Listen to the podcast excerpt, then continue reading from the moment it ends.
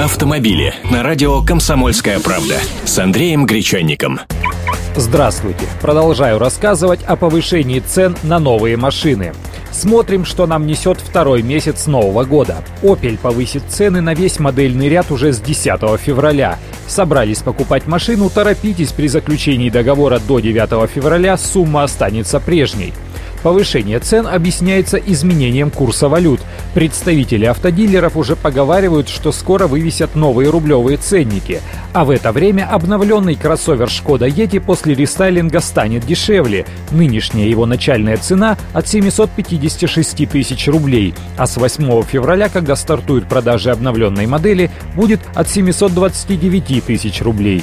Теперь Yeti будет предлагаться в двух версиях – городской и внедорожной. Причем отличаться они будут только внешним обвесом. Линейка двигателей осталась прежней. Это бензиновые турбомоторы мощностью 104, 122 и 152 лошадиные силы, а также 140-сильный дизельный двигатель. Главное изменение машины – внешнее, в форме противотуманок. Они теперь не круглые, а классической формы. Интерьер же остался практически без изменений. Ну и еще одна капля дегтя – с начала года, как известно, вырос курс валюты. В связи с этим, поскольку продавать нефтепродукты за валюту выгоднее, вырос экспорт нефтепродуктов, то есть бензина и дизельного топлива. Соответственно, оптовая цена внутри страны повысилась. Теперь ждем и повышения розничной цены на российских АЗС. Автомобили с Андреем Гречанником.